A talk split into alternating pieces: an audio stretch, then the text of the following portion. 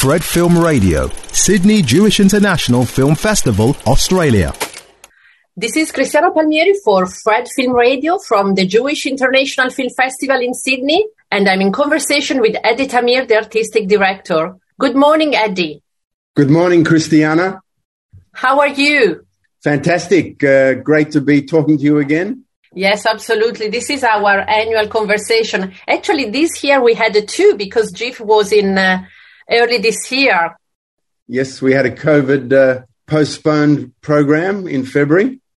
Yeah, yeah. So that's good that we can uh, go back to the usual October, November uh, time slot, right? Yes, uh, resuming normal transmission, I think they call it. yes, indeed. And in fact, Eddie, my first question is really about uh, about this post-COVID era. How is the cinema recuperating after being hit by COVID? What's your experience? Yep, it's a uh, it's a good question and a big question, and um, I definitely don't have all the answers. I can tell you this: that when the films are there, as in the compelling films, the audiences are there. So, for example, in May and June with uh, Top Gun, Elvis, etc., etc., the number of people coming to cinemas was more than before COVID in May and June 2019. That being said, when product was weak um, in August and September, it was 60% of 2019, the record year for cinema. So um, I'm not sure what that tells you, but I guess you can draw your own conclusions from that. The um, from the festival point of view, uh, there's definitely signs of life, and JIFF, uh, this current JIFF has definitely got some momentum. We have two weeks to go, and uh, things are looking good. Oh, that's excellent to know, Eddie. Thank you for your perspective on on this topic. And there is another question that I, I really want to ask you, because I think this year you managed to go back to the film market uh, um, after you know uh, COVID made us uh, stay uh, recluse and uh, not be able to travel. This must have made you very very happy. Uh, yeah, it was great. So we went to Cannes this year.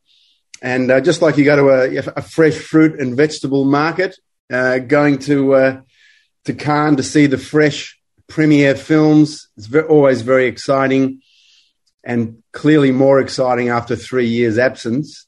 And it made a huge difference to our lineup this October. The current JIFF, you know, we saw Armageddon Time in competition there and managed to get the Australian premiere to open with it, uh, and many other fresh films that we've actually we are actually screening sometimes before their country of origin has released them.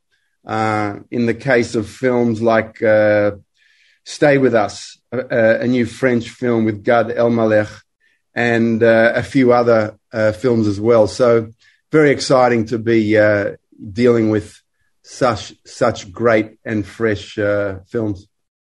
Oh yes, absolutely. But but Eddie, let's go back to um, Armageddon. Um, so JIFF opened with Armageddon, and we'll close with As They Made Us. So both films have a really a stellar cast of world class actors. And tell us more about these two Australian premieres. Uh, well, Armageddon Time, you know, is now on release in cinemas, and uh, yeah, it's a, it's a great film. Uh, you know, it's nuanced.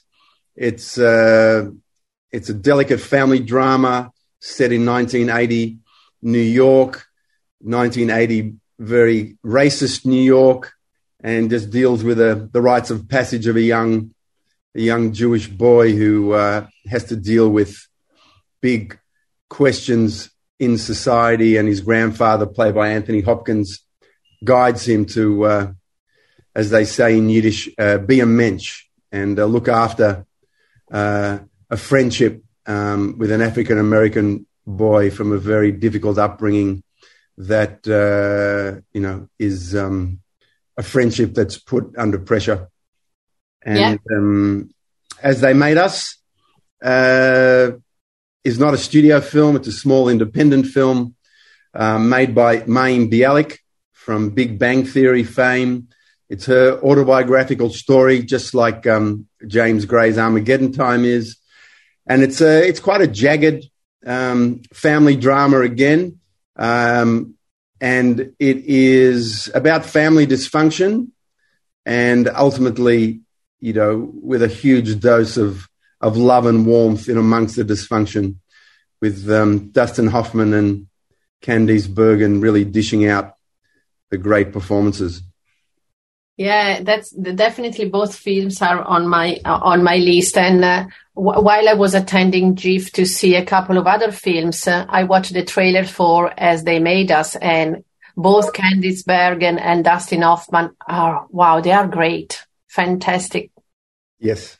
Um, so let, let's talk about this year program more in detail. So we have 52 feature films, documentary, and series, if I'm correct. Yes, that's right. And I believe that most of them, if not all of them, are Australian premieres, right? Yep, they are all Australian premieres, except for one film that um, that screened at the Sydney Film Festival. But other than that, yes, all Australian premieres. Which is very exciting because w- without these opportunities, so many films won't be get general release. So it's a great opportunity for the Australian audi- audience. So let's explore the program. Uh, um, together for our audience. Give us your highlights. Yeah, well, you know, it's uh, when we talk about highlights, it also depends on on what one's mood is and what kind of film one, one wants to watch. So, you know, a highlight in one moment is uh, is different for different people. So uh, that is the festival experience. But um, in terms of, I'll try to give you a bit of a range of film types um, that uh, have been performing very well and are affecting audiences. Um, the uh, one of our our big dramas, uh, a great French film called The Accusation, based on a best-selling novel um, about a high society uh, rape case um, between uh, two families and uh, the children of two families. Stars Charlotte Gainsbourg and uh, is a courtroom drama fundamentally, uh, telling the story from different points of view. Uh, so very resonant with contemporary, um, you know, uh, sexual and gender politics, uh, and uh, people are really deeply um, enjoying the film experience with that one. I just interrupt you, Eddie, because I saw the film la- the other day wonderful masterpiece. And uh, i think it takes really well in taps really well into the me too um, you know movement issue especially that was so controversial in france. So fantastic film really not to be missed. Yeah and um, the uh, just sticking to the french films for a minute the one i mentioned before stay with us which has not been released um, anywhere yet um, is the uh, it's a it's a drama comedy um, by uh, starring Gad Elmaleh, who is a huge French comedian who is also now living in America and has a big Netflix comedy sh- show as well. Um, and it's really the story, his own story, which is quite a quirky story uh, about a Jewish French uh, man's obsession with the Virgin Mary and his journey to convert to Catholicism, much to the chagrin of his uh, parents and extended family. Uh, and it's interspersed with um, stand up comedy routines of his, performed by him, uh, dealing with uh, these real life issues. So, uh, yeah, we, we really like this film, and people are, uh, again, enjoying it. Um, some more? Yeah. So, um, one of the big films, um, which I believe you've seen, which um, is is called The Wedding Day, and it's a Polish film, yeah. uh, and it is was released in Poland a year ago, uh, and it is uh, directed by a very intelligent, provocative, insightful director, and deals with contemporary Poland, contemporary Polish racism, as well as the resonance of, of the Polish um, experience in the Holocaust, uh, and it is really jarring. It it is set. Uh, the contemporary setting is a non-Jewish wedding uh, in Poland, and it is a bacchanalian, orgiastic, drunken, um, uh, extreme uh, wedding uh, with lots of fascinating characters and storylines.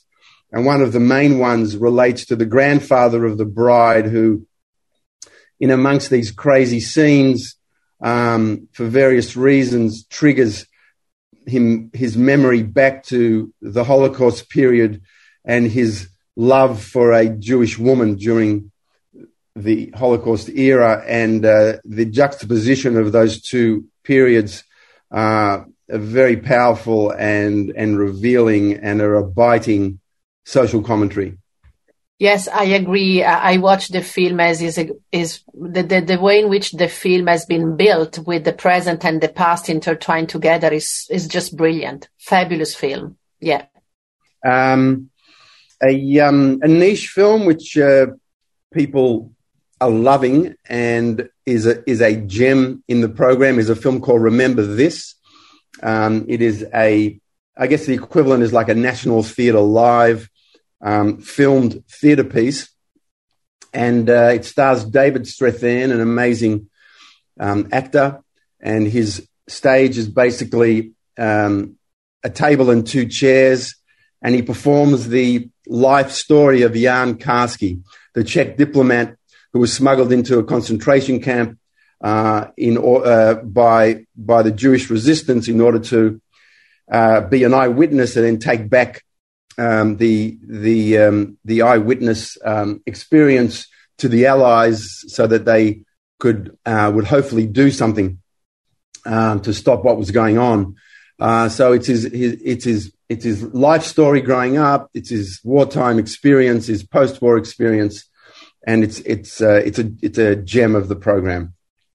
Oh well, I I'll, I'll keep an eye, an eye on that if I can watch it. And uh, you know, one of the uh, the feel good films of the festival is uh, Fiddler's Journey to the Big Screen, which is uh, a documentary about the making of the iconic film Fiddler on the Roof, and interviews uh, people involved with the film today, looking back, uh, including the actors, and most importantly, and the biggest focus is on the director, Norman Jewison, who, uh, despite his name, is not Jewish, but has got a great affinity with, with the Jewish experience. And, um, and he, you know, the, the, film is funny, it's moving, um, and surprisingly moving for a documentary um, about a film and really explores the power uh, the love that went into and the artistry that went into the making of the film and the power of the film, which remains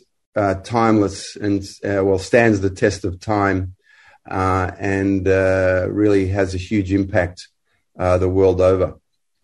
And, and is narrated by the beautiful voice of Jeff Goldblum, right? That's right. That's right. Yeah. That's fantastic. I mean, unfortunately, we don't have time to go through uh, all 22 films, documentary and series, but thank you very much for this overview of the program, which is really outstanding this time. It's not that I'm surprised, but I have to say that is really, really outstanding. Yep, um, thank, you, thank, you, very much for being interested again, and hopefully your audience will um, take the opportunity. We've got another uh, another ten or twelve days of the festival to go, so uh, look forward to seeing you all there. Absolutely. And before let you go, um, before letting you go, um, Eddie, I have one last question for you. You know that I like this question about uh, the intertwine between social, culture, language. So I think, and this is my opinion, and you can uh, really disagree with me, but one of the strengths of JIFF uh, is its capacity to connect past and present and very distant geographic locations with it's universal stories that feel personal and relatable. If you agree with this opinion that I've just expressed, why is that in your opinion? Why JIFF can convey this to the audience? Um, yes, uh, I do agree with that. Of course, um, it's one of our, you know, it really is our charter to um, to mine the world for for stories that that you know can arguably be be said to be looking through a Jewish lens, um, and the Jewish lens, you know, covers many eras, uh, many regions, uh, and obviously, therefore, many languages. Uh, it takes me to a, a, a, big film for us, which was a, a, bit under the radar too, and it's a good example of what you're saying. The film is called 1618. Um, it's set in Portugal during the Spanish Inquisition times, uh, and um, it is uh, really taking us to that uh, era in that language, uh, in that drama, and and uh, and resonating, I guess, with with uh, persecution and immigrant experience uh, today in the world in 2022. So um, yes, that is, I think, a good example. Um, and yes, obviously, many other films um, in the festival take us to uh, many places in the world and many periods in history. And as you say, hopefully resonate with personal contemporary experience. Well, thank you very much, Eddie, for your insight into uh, Jewish culture, cinema, and how uh, JIFF can really play an important role in this um, Australian multicultural society. Thank you very much. Thanks for having me. See you at the movies. Of course, and JIFF is running nationally in Australia, in Melbourne, Sydney, Brisbane, Canberra, Gold Coast, Hobart, and it will close in Perth on the 7th of December. I've been talking to Eddie Tamir, the artistic director of the Jewish International Film Festival, and I'm Cristiana Palmieri for Fred Film Radio, the festival insider. Fred Film Radio. 24 7 on Fred.fm and smartphone apps.